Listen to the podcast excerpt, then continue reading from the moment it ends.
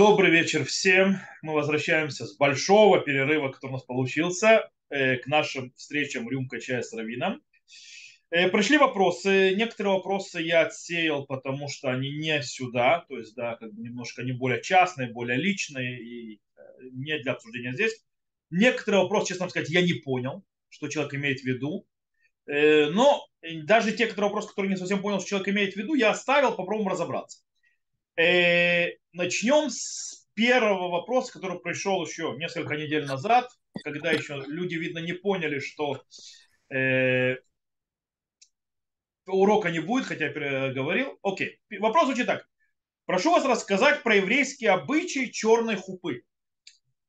Что я э, узнал, что ее делали э, против короны в браке в 2020 году, а до этого не делали сто лет. Почему и не делали против Холокоста? Окей, давайте разберемся, что значит черная хупа. А вообще она называется не черная хупа, потому что черная хупа это другой обычай еврейский. Это неправильный перевод, точнее неправильное, кстати, название. Хупа шхура в понятии э, в Галахи, чтобы вы знали, это хупа, которую делают, такой был обычай, он упоминается в источниках мудрецов первых поколений и так далее. Это когда умирал жених или невеста, им на похоронах делали черную хупу. То есть, да, потому что он не успел войти под хупу, ему ставили на это черного цвета хупу. Э, вот, э, это черная хупа. А то, что э, назвали черной хупой, это не черная хупа, это называется хупат магифа. Это называется хупа эпидемии. Кстати, что сразу отвечает на вторую часть вопроса, почему не делали в Холокост. Потому что это к эпидемии. Холокост не эпидемия, а уничтожение. Это две разные вещи.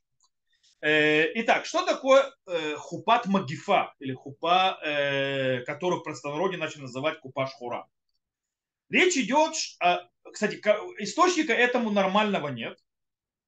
Есть упоминание, что вроде Аризаль это делал. Это описано, то есть у Цармин Хагейб Ишурун, так называется. И сказано, что это сгула. То есть это сгула помогает при эпидемиях. Как она помогает при эпидемиях? Э, что нужно сделать хупу сироте жениху и сироте невесте. Причем невеста должна быть не просто сирота, но и бедная. И им делают хупу, э, то есть им все оплачивают и так далее, делают хупу на кладбище. Точнее, не совсем на кладбище, на, на преддверии кладбища.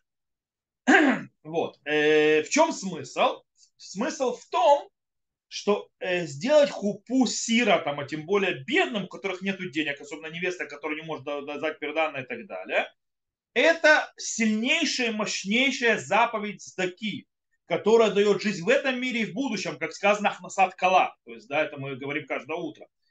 Вот. И, э, и таким образом, эта заслуга мицват сдака, которая делается, ее ставят в том месте, где находится Малахамаве, то есть ангел смерти. И ангел смерти, то есть как бы таким образом, сдакат от то есть сдакат спасет от э, смерти, чтобы остановить э, ангела смерти, который забирает в эпидемию. Э, действительно, последний раз ее делали, когда была эпидемия холеры, сто лет тому назад приблизительно. И очень интересный момент, то есть по этому поводу, то есть действительно сделали, делали ее, э, когда была эпидемия холеры, да, после раз ее повторили в корону, но стоит знать, что Рафхайм Олеви Соловейчик, так называемый Рафхайм из Бриска, не дал сделать черную хупу во время эпидемии, назвав это Мингаг Хевель Штут, назвав это пустым, глупым обычаем. То есть, да, что это глупость. Э, и нечего этого делать, заниматься всякой фигней. Э, что это ничему не помогает. Э, то есть как бы то, что есть про эту хупу, так называемая хупат магифа, не путать с черной хупой, которая хупа шхура, то, что было обычай хоронить недоживших до, э, до брака жениха или невесты, которые уже были в процессе. И, и понятно, к Холокосту не имеет вообще никакого отношения. То есть она с трудом имеет отношение к эпидемиям, но к Холокосту тем более никакого, поэтому, естественно, Холокосте ее никто делать не будет. Следующий вопрос. Э, вопрос звучит так. Приведи, пожалуйста, источник оппозиции чтению псалмов один за другим. В этом в прошлом упоминали, я не помню источника. Я думаю, что тут я могу напомнить снова. Э, я думаю, что нету э, запрета читать псалом один за другим. Имеется в виду читать псалмы как молитву. Это две разные вещи. Можно спокойно изучать и учить псалмы один за другим. Читать псалом за псалмом. В этом нет никакой проблемы. Когда их изучают. Как любую вещь, как Танах, как Гмару и так далее. Речь идет о том, что то, что называется в последнее время стало очень распространенным э, обычаем, что люди э, читают псалмы как молитву, то есть да, начитывают и используют как молитву. Э, оппозиция к этому был никто иной, как Рафсадия Гаон. Расага не только он, и он это пишет в введении, в свой комментарий на книгу Тевелим. Он объясняет, что это вообще караимский подход, не еврейский, то есть еврейский, но еретический, то есть да, караимов, э, подход к тому, чтобы делать из псалмов молитву. Псалмы это не молитва. Псалмы – это пророчество царя Давида, это благодарственные песни царя Давида и так далее, так далее, так далее, поэтому их иногда используют. Э, но они не являются сами по себе молитвой. Что они, да, работают, тем более есть оппозиция, которая говорит, э, что нельзя использовать, не оппозиция, это гмара, э, что нельзя использовать слова Торы для излечения и так далее. То есть псалмы Поэтому, получается, нельзя делать какие-то, заговаривать псалмами словами Тора. Псалмы тоже слова Тора, все-таки Танах. Э, для того, чтобы что-то излечить или что-то сделать. Что да, можно, или что делается? Говорятся псалмы для того, чтобы получить заслугу изучения Торы. И на базе этого делается просьба и молитва. Так это работает. И снова, тот, кто оппонент, скажем так, делает из псалмов молитву, э, самый серьезный, это Рав Садия Гол. То, я думаю, с этим вопросом мы уже разобрались. Следующий вопрос звучит очень интересно. Он тут несколько вещей, то есть я понимаю, что это наболевшее, даже знаю, кто прислал, потому что уже поднималось.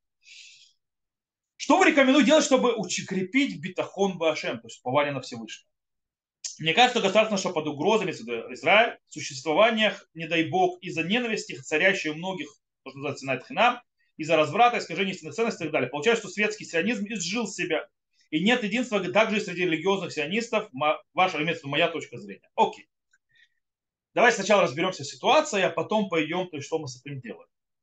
Первое. То есть, действительно, то есть, для кого не секрет, живет в Израиле, и даже того, кто смотрит за границей, может, смотрит как-то новости. Я не знаю, как новости за границей искажают то, что происходит. У нас в Израиле происходит очень э, проблематичная вещь. Она, кстати, началась не сейчас. То есть сейчас, э, после 30 суде, э, лет судебного активизма, когда, э, скажем так, избиралось правительство на демократических выборах, но не могло проводить его, свою политику, на которую ее избирал избиратель, по причине того, что элиты, про, про, проигравшие выборы, правили страной через Верховный суд, и Верховный суд взял себе полномочия. Я просто специально рассказываю тем, кто, может быть, не знает. Да, я сразу прошу прощения у израильтян, которые в курсе всех событий. Вот. Э, и Верховный суд взял на себя слишком много полномочий.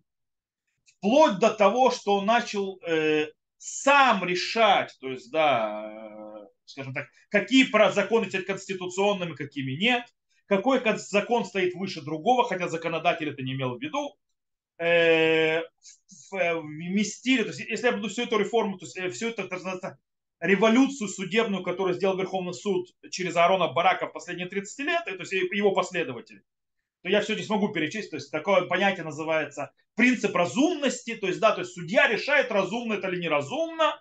То есть, да, хотя закона запрещающего, разрешающего нет. То есть, да, судья решает. То есть, то, что, ну, то есть он решает не, э, не по законам, так называемым, по разумности, и многие-многие вещи таким образом предотвратя, э, э, не, не неся ни перед кем никакой ответственности.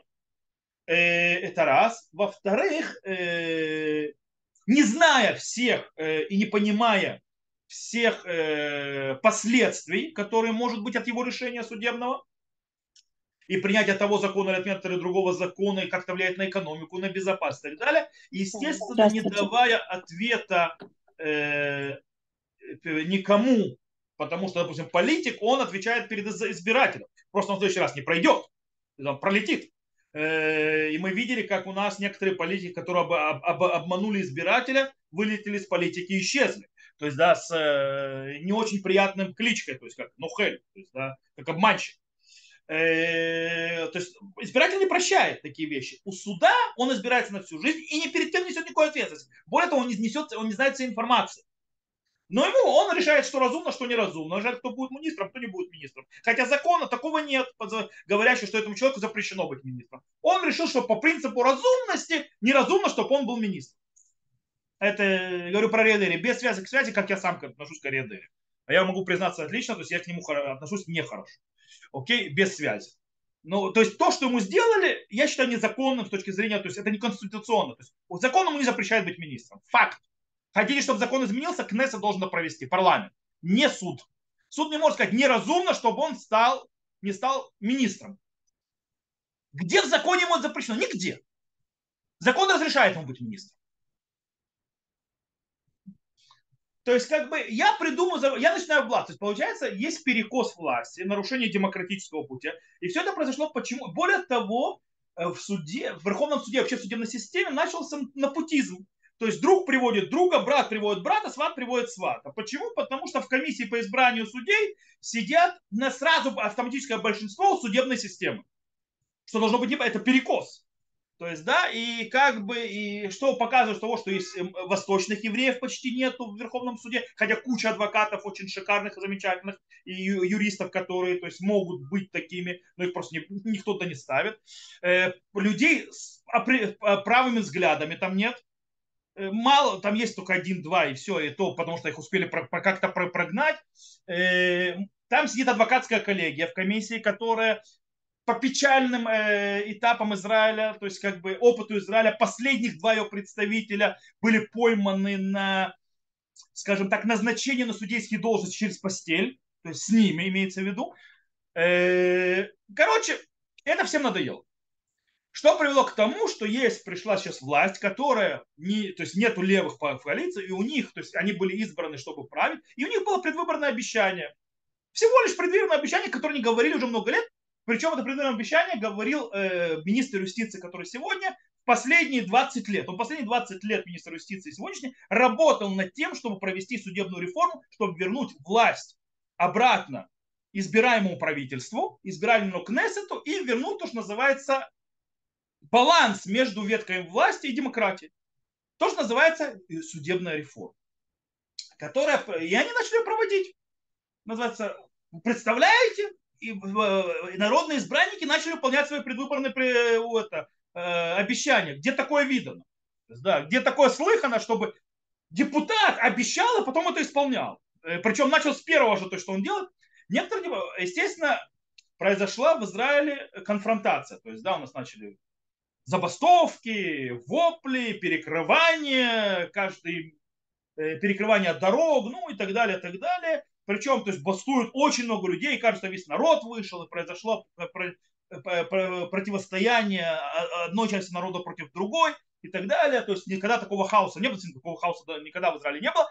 Только мы забываем, что на максимум митингующих, даже если поверить кто, в те цифры, которые дает полиция, а полиция дает неверные цифры по причине того, что слишком завеличены, потому что тот, кто иногда померит площадь, где находятся эти люди, э, и как сегодня там стоят, они не влезут просто на столько людей на эту площадь. То есть, нереально. С точки зрения, они просто друг друга раздавят. Так не бывает. Более того, я видел, когда стоит пару десятков человек, они говорят, здесь 8 тысяч. Ну, ну, ну, что, дурак, что ли? То есть, да, чтобы слепой. Э, в любом случае, 200 тысяч, они говорят, 200 тысяч, 200 тысяч человек в Израиле. Это из 120 мандатов в Кнесте 2,5 мандата. Все. Более того, некоторые люди, мы знаем, что они там проплачены. Они это не стесняются, говорят, что им деньги платят. За это они приходят туда послать, хотя они голосовали за правые партии. Они там стоят с плакатиком. Окей, им за это денежку заплатили, они ушли домой. Э, все. Э, в любом случае, выглядит, э, э, ну, накал внутри населения без связи демонстрации доходит до того, что люди действительно уже перестали слушать друг друга. Действительно, то есть происходит такое ощущение, что мы идем к катастрофе. И мы можем прийти к катастрофе. Мы можем к ней прийти, я объясню как. Без связи с демонстрациями. Я вижу корень этому, во-первых, очень длительному процессу отравления э, населения через всевозможные телевизоры, СМИ и так далее э, против одного человека, который постоянно пытается убрать, это премьер-министр Бенемин Нетаньяху, хотя он избирается демократическим путем, и они пытаются всеми путями использовать, убрать. Э, поэтому там, э, и, э, в принципе, превратили систему, что его нужно бойкотировать, что ввело страну в кризис власти по причине того, что если он получает много мандатов, у него недостаточно, чтобы собрать правительство. С одной стороны, так было. Сейчас он собрал правительство, в конце концов. Но и вторая часть, у них тоже нет мандатов, чтобы собрать правительство. И получается ужас и кошмар, и ну, кто-то был тоже это за Кроме того, и люди уже озлоблены, потому что стоят реформы, стоят продвижения, люди беднеют, произошла корона. Теперь корона закрыла людей где в домах. Э, оно, э, то есть, а когда человек в, дом, в доме, то есть со всей семьей и так далее, он тоже начинает озверевать. Плюс он, промыв... он смотрит телевизор, он промывает мозги и так далее. В принципе, привели такая система накала и негатива, которая продолжается подписываться. К сожалению, к этому работают наши политики. Некоторые даже призывают делать такую вещь, которая похожа на очень страшную вещь. То, что делали хашманеи, когда хашманеи пошли войной друг на друга. Когда братья Хашмане пошли войной друг на друга, они призвали одна из сторон на себе на помощь никого не иного, как э, помощь Рима. Что сюда пришло в конце концов? Рим Хашманеем, то есть это противостояние закончилось падением их власти, прихода Ирода Великого к власти и восстановление Римской империи здесь своего, скажем так, власти, то есть и они стали как провинция. Ну, чем это закончится, мы все знаем. Я не обязан вам рассказывать. Э, это похоже на это. Похоже также то, что происходило с народом Израиля во время первого храма. Это сильно выглядит страшно.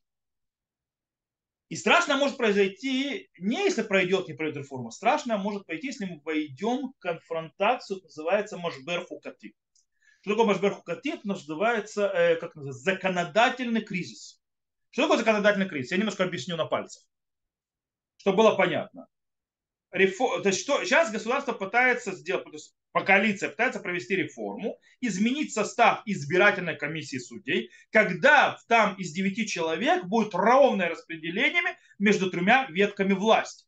Трое судей, трое министров и трое депутатов, причем один из депутатов обязательно от оппозиции. То есть представительство судебной власти, э, тот, кто учил демократию, знает, что нужно все три ветки власти, исполнительной и законодательной. Причем судебной власти больше не будет сидеть, ну, кроме верховного, то есть главы Верховного суда, и два, то есть он будет один из представителей, и э, из министров будет один министр юстиции, естественно, и из депутатов один глава э, комиссии по э, закону. То есть, да, то есть как бы это, это, это постоянный. Э, из двоих судей, которые присоединяются к первому судьи, будет судить только на пенсии. Почему судит только на пенсии? Потому что был профессиональный взгляд, но не имеющий никаких интересов, потому что никому ничего уже не должны. То есть их карьера уже никак ни от, ни от кого не зависит. То есть они никого не боятся. Э, и так далее, и так далее. Естественно, все кричат, что придет кошмар и ужас.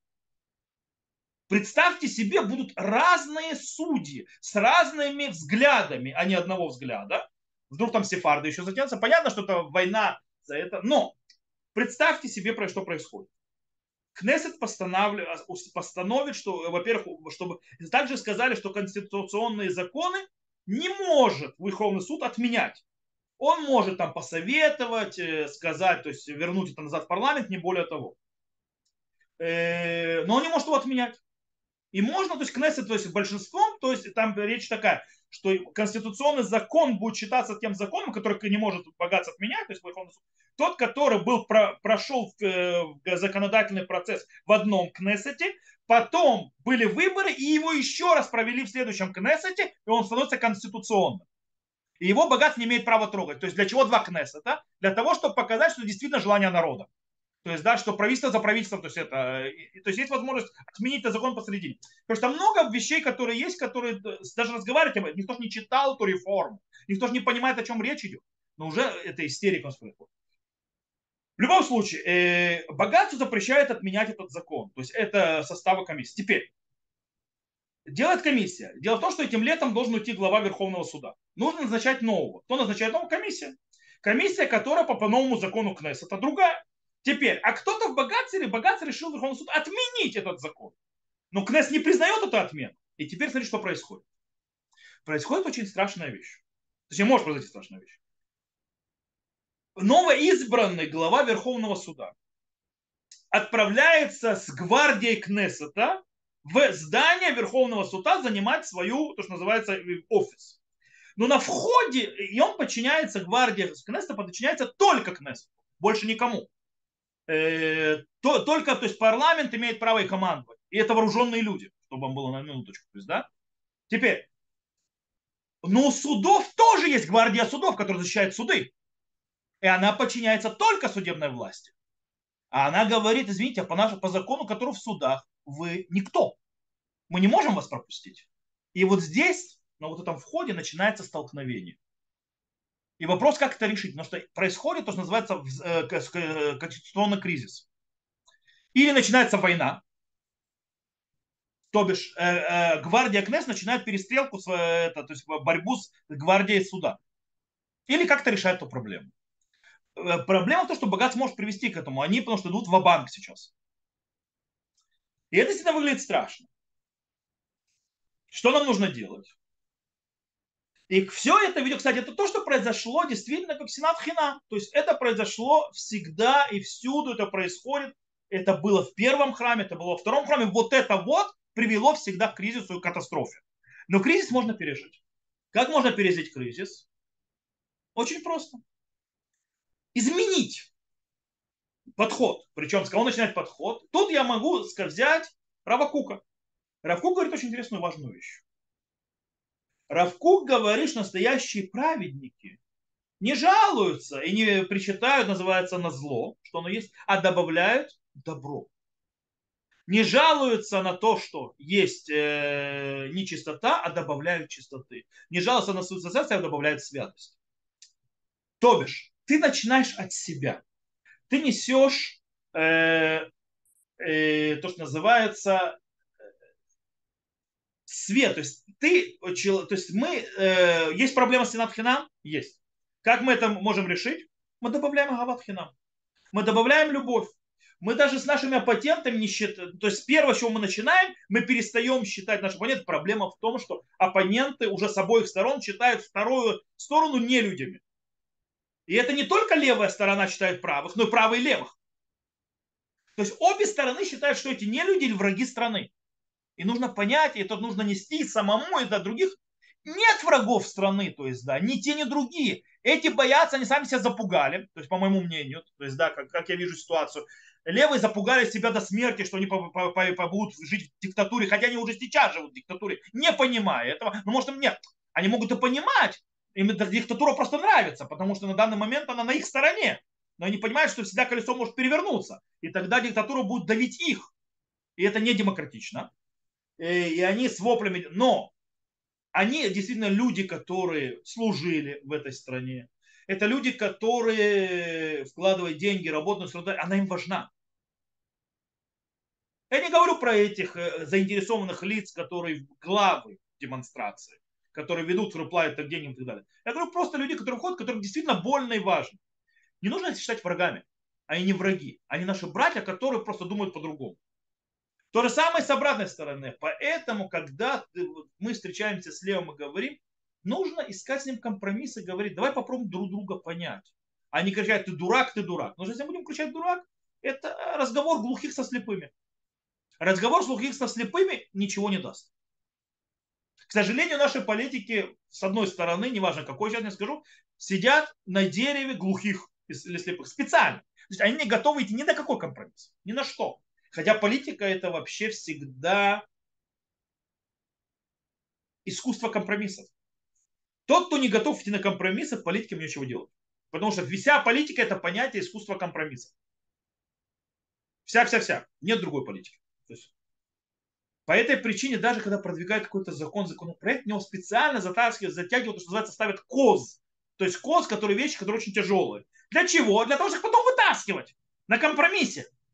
Это как я, когда прихожу торговаться, мне кто-то говорит цену, потому что он понимает, что он за эту цену не продает, не продаст. А я специально спускаю цену еще намного ниже. Я понимаю, что он мне за эту цену не продаст. И мы где-то посредине сойдемся.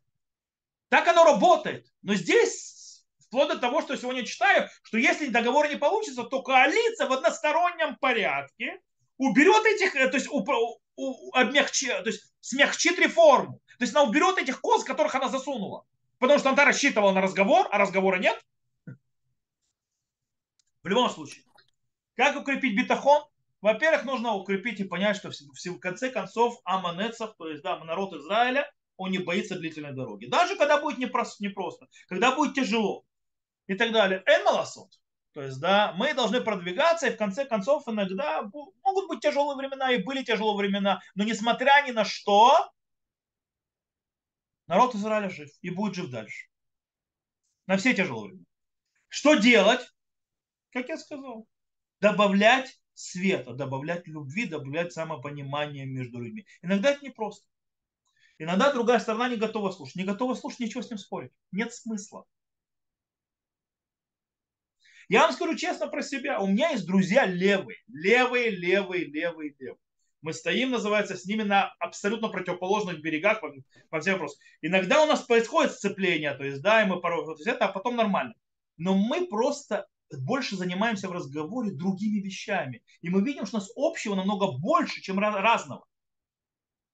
И все. В армии каким-то образом, я, я не знаю, рассказывал, не рассказывал, я умудрялся находиться в одном бронемашине, э, где в этой бронемашине, сейчас объясню, то есть у нас было несколько человек, там находился я, там находился врач, то есть э, врач, который был э, в прошлом религиозный, ставший антирелигиозным, там находился э, фельдшер, который был, э, то, что называется, вышедший из э, шкафа, то есть абсолютно не скрывающий этого.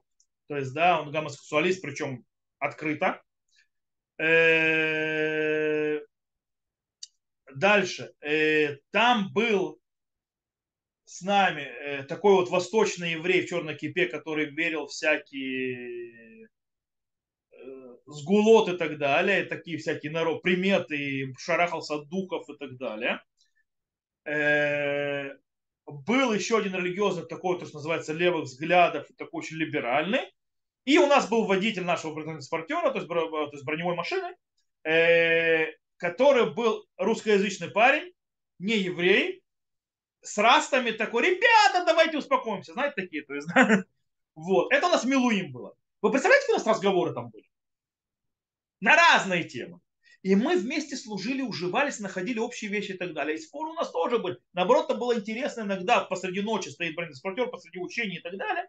Стоит, то есть броневая машина, мы вышли кофе, это, и пошли споры, называется, в пустыне, посреди ночи, то есть, да. Это тоже главное понимать, что мы когда спорим, мы спорим во имя небес, а не во имя какой-то выгоды, чего, то есть, да, и понимать, что вторая сторона это брат, потому что э, в братоубийственной войне не выигрывать никто никогда. Нету победившей стране в, в братской войне. Не бывает. И это то, что нужно нести, и то, что нужно делать. Я не знаю, то есть как бы укрепить так битахон Башем, но э, это то, что есть. Нужно смотреть реально на, на, на реальности и э, делать то, что нужно делать. Теперь по поводу, получается, что светский сионизм себя изжил, и нет единства среди религиозных сионистов. Но, во-первых, среди евреев никогда не было особого единства, евреи любили спорить. По поводу светского сионизма. Вы знаете, я могу сказать, светский сионизм себя изжил созданием государства Израиль. Когда было образовано государство Израиль, на этом умер светский сионизм. Почему? Потому что если у тебя вся, весь смысл сионизма это создать убежище и национальный дом для еврейского народа, то тогда, когда ты его создал, задача выполнена, дальше что? Все. А? У религиозных сионистов идет э, процесс взросления то есть, да, переход и так далее, поэтому когда-то пытались всех под общую гребенку, а выяснилось, что, да, что у религиозного сионизма есть разные подходы и взгляды. Кстати, в харидимном мире тоже это есть. И это нормально, потому что они должны быть все одинаковыми. И когда есть разность взглядов, это дает более широкую картину мира. И развитие намного более лучше. То, я думаю, с этим вопросом мы закончим, перейдем к следующему. Следующий все так. Что именно означает запреты лотиком в лотито? То есть, да, то есть не мсти, не, то есть не в разные виды мести. Если допустимая месть, как быть, скажем, если начальник уволил работника, может ли работник пожаловаться на него, на своего начальника? Последнее не понял, как связано с местью. Окей? Вот начнем с то есть лот и ком, лот тор. Лот и ком это не мстить. То есть, да, не делать месть. Просто. То есть, да, если кто-то тебе сделал вещь, ты ему мстишь, э, то есть и платишь той же монетой. Лот и тор это другая вещь. Лот и тор это когда я, допустим, попросил у тебя сделать мне какое-то одолжение. Не, допустим, а попросил у тебя одолжить мне, допустим, не знаю, там 100 шекелей до зарплаты. Там. А ты, человек отказал, а я потом, он потом приходит, когда ему нужно было. И он мне просит дать ему 100 шекелей. Я ему до 100 шекелей и говорю, а вот видишь, я не такой, как ты. Ты мне не дал, а я тебе даю. Это лот и то. Это как бы не месть, а как бы показывание того, что называется, не такой, как ты, я лучше тебя, посмотри, кто мне не сделал, я вот тебе делаю. Почему? Это тоже вид мести. Это вид, когда человек пытается поставить себя над. Если допустимая месть, нет. Всевышний не терпит никакой вид мести. Всевышний дает понимание, не разрешение, то есть, то есть, скажем так, понимание и не причинение наказания тому, кто мстит, допустим, за убийство родного. То называется Гуэль Адам. Человек, который то есть, идет, когда его убили кого-то, и он идет отомстить за пролитую кровь. Тора не поощряет это. Она не приветствует это. Тора говорит, что человек, который убьет то есть тому, кому он мстит за убийство родственника, за это, за это его не накажут, за это его не казнят.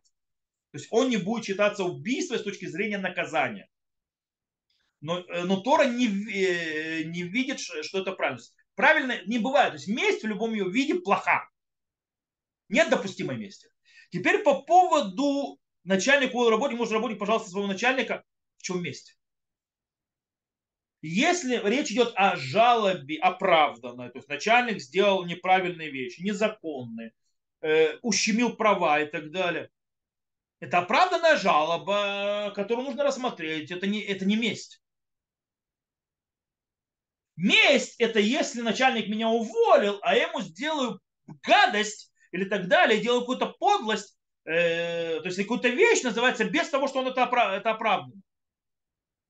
Это месть. То есть, или называется, он меня уволил, а я пошел, сдал его, что он не заплатил налоги. Это месть.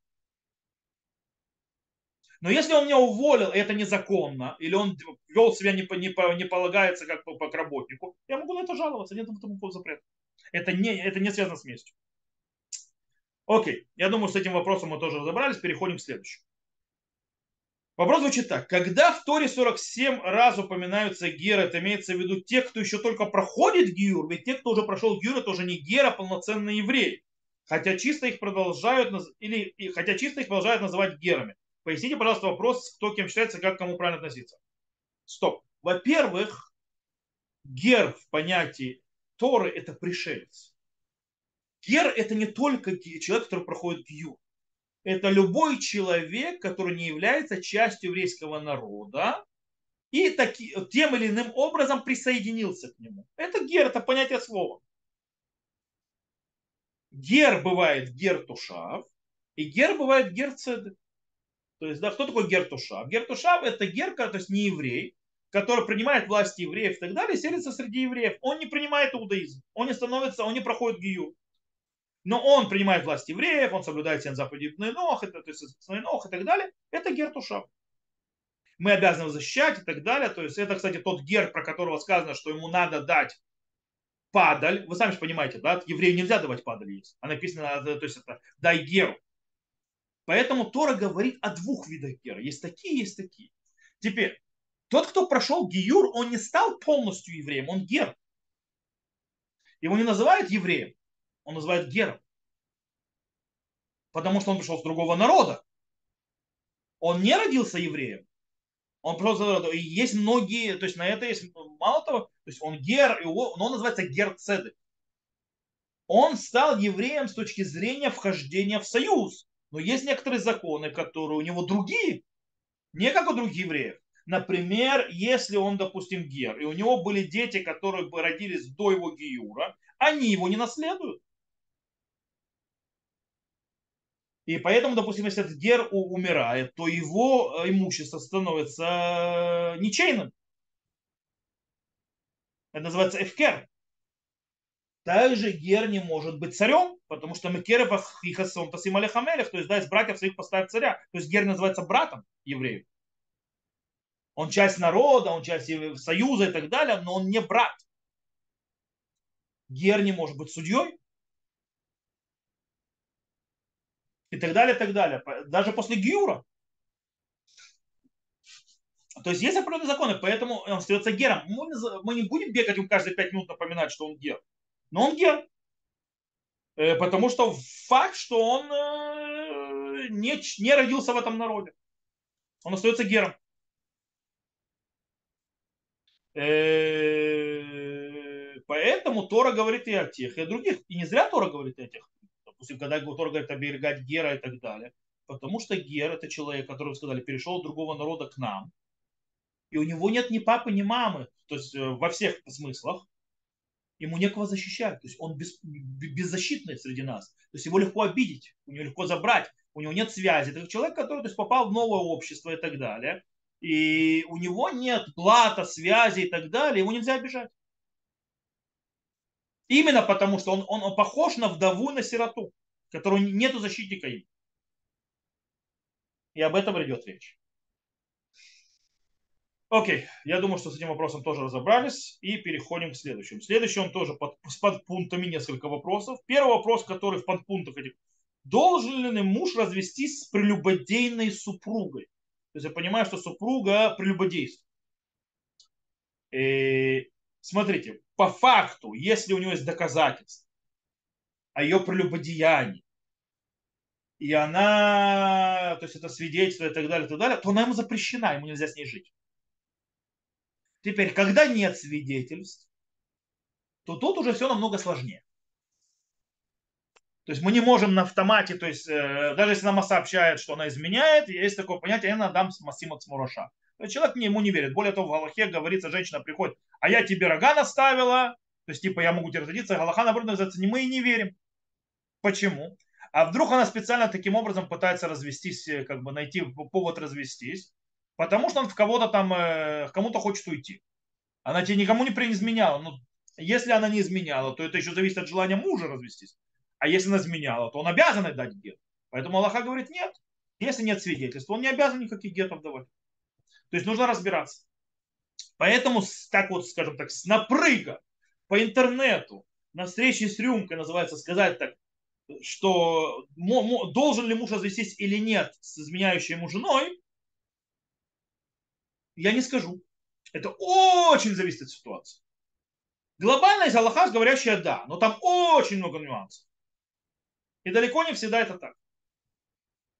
Поэтому каждый частный случай будет разбирать Боедин. И Боедин он решает, да, должен или не должен. Итак, теперь второе. Может ли мужчина с точки зрения еврейского закона удалять волосы с подмышек, рук, ног и тому подобное? Может ли это сделать, если ему это ему мешает? Смотрите, тут есть очень интересный момент. Аллаха говорит, то есть если сейчас войду во все источники и так далее, то мы видим, что есть запрет мужчинам сбривать волосы на теле.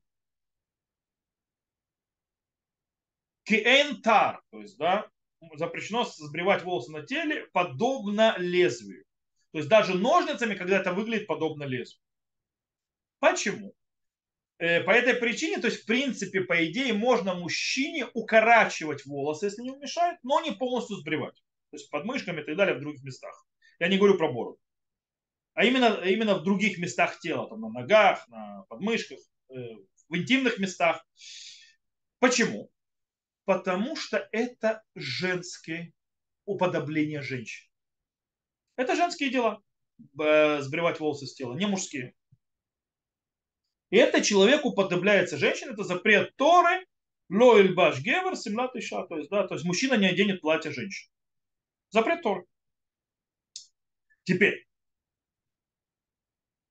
с другой стороны, если э, то есть, понятие мужское, женское и так далее, это понятие весьма субъективно зависит от, э, то, что называется, э, принятого в обществе, назовем это так да, культуры и так далее.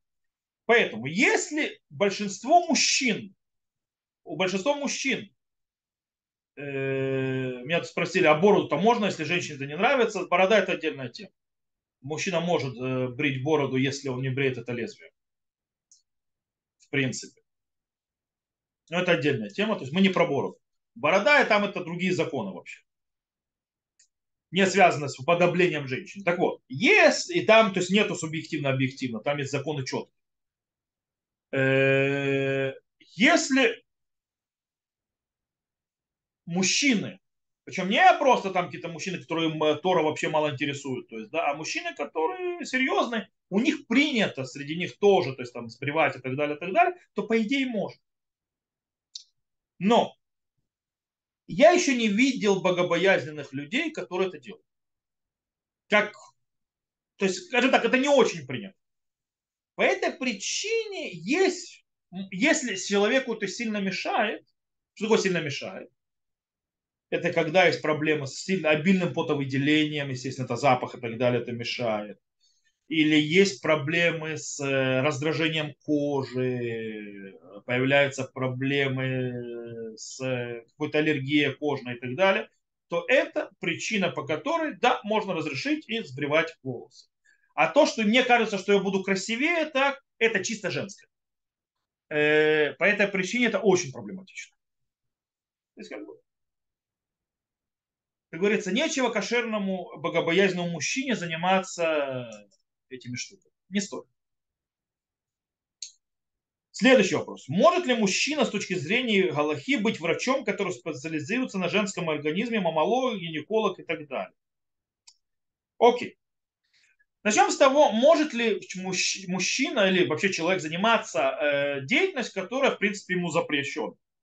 По идее. Что такое запрещено?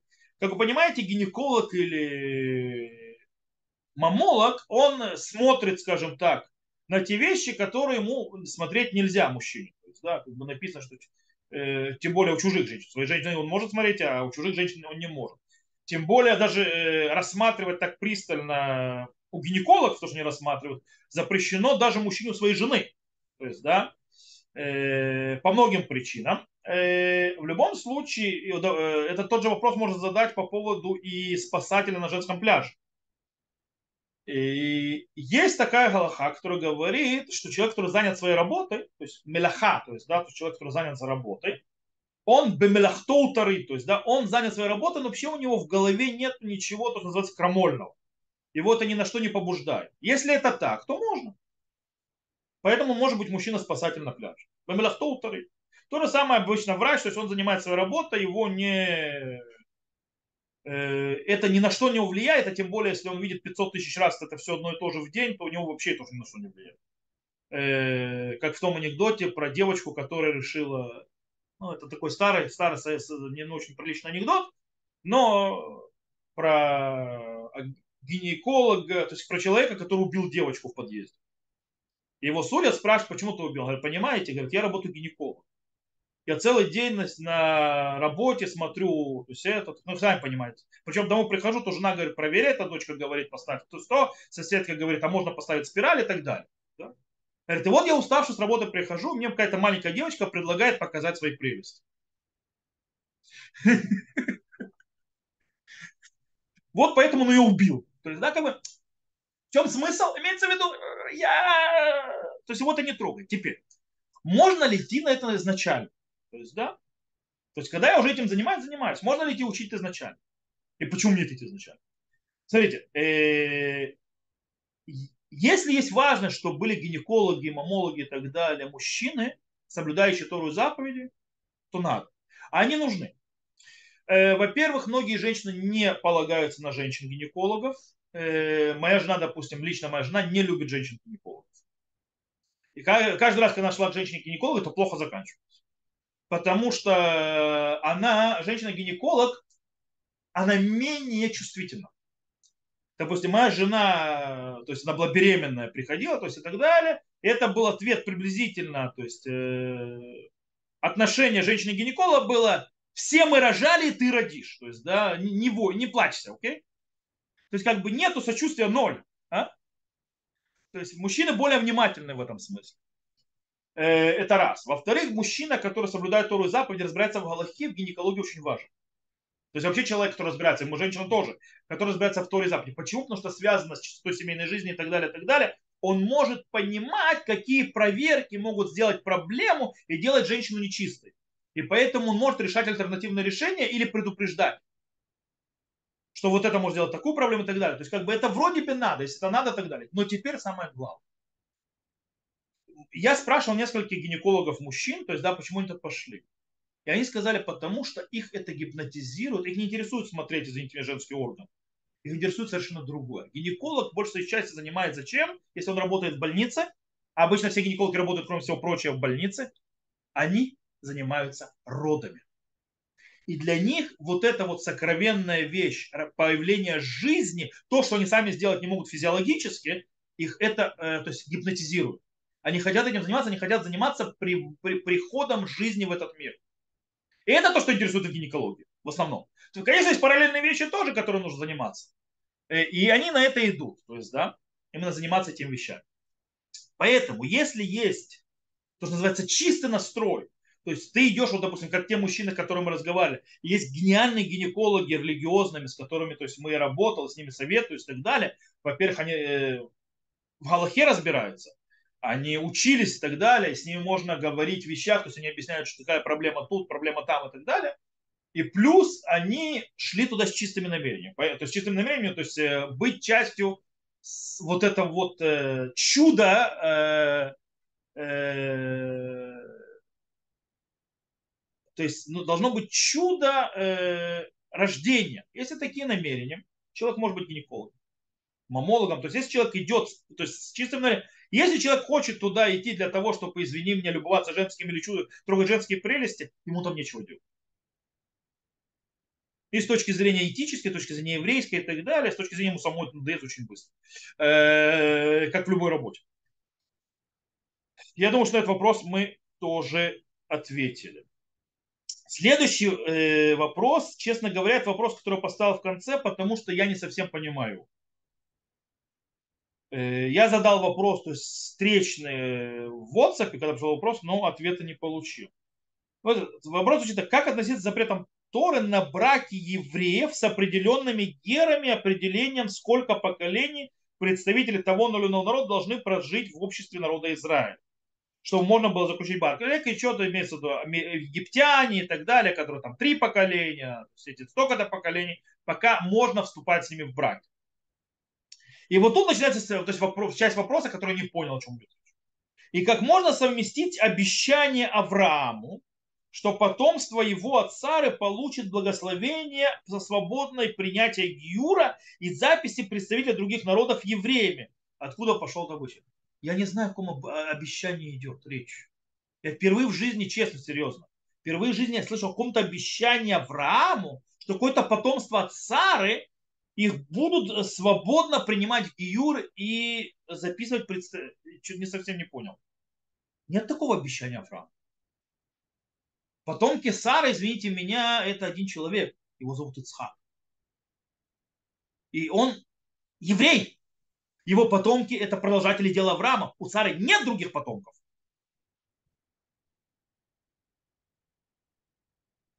Это раз. Во-вторых, если речь идет о то, что паратитр Ицхак, то есть у Ицхака родился Исав, например, и тогда это Адуме и так далее, и там тоже есть ограничения определенные. То есть, то, извините, египтяне не как потомки Несары. А у египтян сказано, что они три поколения должны прождать. Они потомки Хама. Э, это во-первых. Во-вторых, нет такого обещания. Никому. Может быть, речь идет о Зера Исраэль, который говорят алхимический авторитет, но это не обещание Авраама. Это то, что говорил алхимический авторитет в наше время, когда потомку еврея, который, то есть не еврей галахический, там его нужно по-другому относиться в Гиюре. Да, но это не связано с теми запретами, которые говорит Тора. Поэтому я не знаю, о чем идет речь. Я не знаю, о чем вопрос, я не знаю, а, а, что за обещание, не знаю такого обещания вообще, о чем идет. Но то, что могу сказать, как относиться к запретам Тора на браке с этими, с этими неевреями, Можно, конечно, дать объяснение, да, почему именно египтянин столько-то поколений, а это столько-то поколений, потому что они несут заряд, например, то есть чужой культуры, от которой они должны, причем проблематичной культуры, как, допустим, Египет, и они должны от нее очиститься, и прежде чем они полностью сольются народом Израиля, можно так допустить, но ответ будет намного более простой. Так сказал Бог, так входит в союз. И это его постановление, то есть это Гзерата Тура. Как к этому относиться, к постановлению Бога? Как полный запрет. Это не обычай. Потому что вопрос, откуда пошел этот обычай? Это не обычай. Это прямое постановление Всевышнего. И мы должны его исполнять. Почему? Потому что Всевышний знает, что эти народы, которые... Кстати, этих народов больше нет которые запретили, потому что их Санхирив спутал и так далее. Сегодня этих народов просто не существует. Так что нерелевантно вообще э, в наше время. То есть все, все, все эти запреты, сколько поколений должно пройти, чтобы человек чтобы мог, можно э, с ним было жениться из геров. Э, но это запрет Торы. Это слова Всевышнего. Как к этому относиться? Как к словам Всевышнему запрету Торы. Это нельзя делать. Но сегодня это нерелевантно. Вот, на этом вопросы, которые были присланы, закончились. Если у кого-то есть вопросы из присутствующих здесь, я с удовольствием на них отвечу.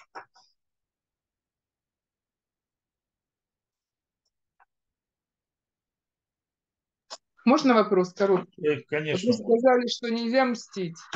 Да. Ни в каком варианте? Это не я сказал, это Бог сказал. Э, то есть, э, ну я извиняюсь опять, что это как бы, ну вот деревни то, что устроили в этой Хавара? Да. Я считаю, тех, кто это сделал, ну, их нужно наказать.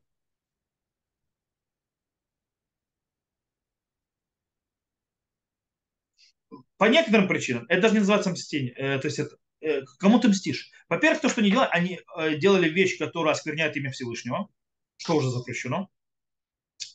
Они делали вещи, которые мешают армии. То есть армия из-за этого потеряла убийцу, они долго его еще искали. Они не могли уже идти по горячим следам. По причине того, что они занимались фигней, гонять по тех, которые пытались поджигать всякие это вещи. То есть они мешали армии, они э, создают отрицательное впечатление среди народов, то бишь бьют по оправданности наших действий, наша армия, которая ловит террористов, уничтожает их, что влияет на безопасность нашу, то есть это несет нам больше проблем с безопасностью, Короче, толку ноль от этих, от этих действий, только один вред. За это надо наказывать. Более того, ты не можешь прийти, то есть кто тебе дал вправо в руки власть наказывать кого-либо. Более того, допустим, там пострадал случайно, то есть кому спалили этот, э, машины и так далее, он оказался бывший террорист, даже не бывший поддержка и так далее, окей, беседа, ему полагается, чтобы наказали. А если это просто человек? Все арабы плохие? Нет, конечно. Все арабы поддерживают террор? Нет, конечно. Многие из них даже боятся сами всего этого. Они ничего сделать не могут с этим. У них нет выбора, их убьют просто, если они будут что-то выступать или говорить. В лучшем случае забокатируют их, их, семьи. Они не хотят. Им страшно. и ты приходишь им нанести вред, что ты добиваешь? Чтобы они тебя тоже возненавидели? Поэтому это, э, это даже не месть называется, можно назвать это дуростью. Дуростью и преступлением. Есть не о чем говорить.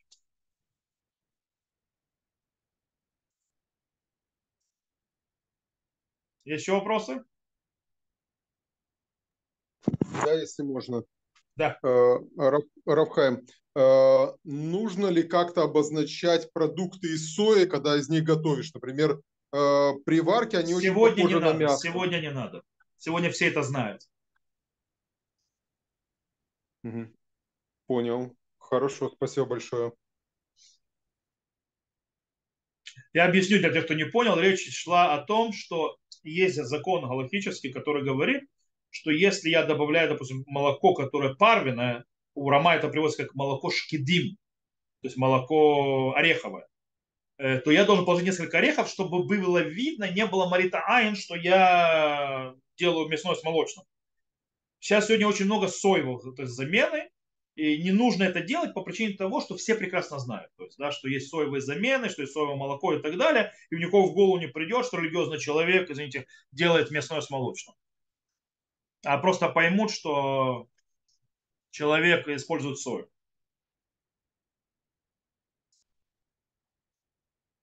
Есть еще вопросы?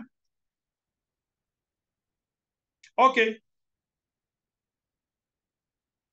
Если дали варенье земляничное или малиновое без экшера, нужно ли перемалывать его? Стоп. Варенье имеется в виду проблема с червяками. Смотрите, тут есть несколько вещей с вареньем. Если это варенье домашнее, и делают домашние условия, то там еще нужно про- про- проверять посуду, ее кошерность. Потому что, может быть, там вся посуда не кошерная, и варенье не кошерное. Это первое. Второе. Если это делали на заводе, то нужно проверять, какие добавки туда добавляли, если не кошерные. Э, и вы не всегда знаете, в них не разбираетесь. Далеко не все умеют разбираться. Третье. Если вопрос с червяками, то, извините, варенье перед этим уже перемололи. То есть да, там червяков уже не должно быть. Поэтому что перемалывать по второму кругу не надо. Как бы вот так. То есть, да, поэтому варенье без экшера я бы не трогал.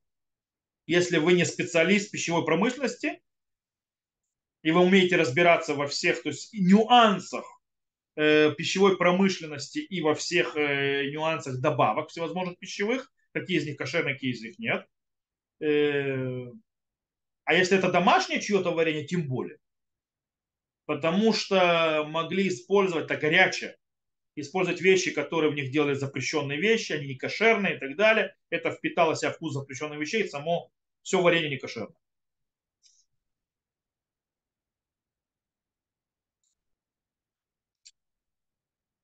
Окей, есть еще вопросы или уже мы все?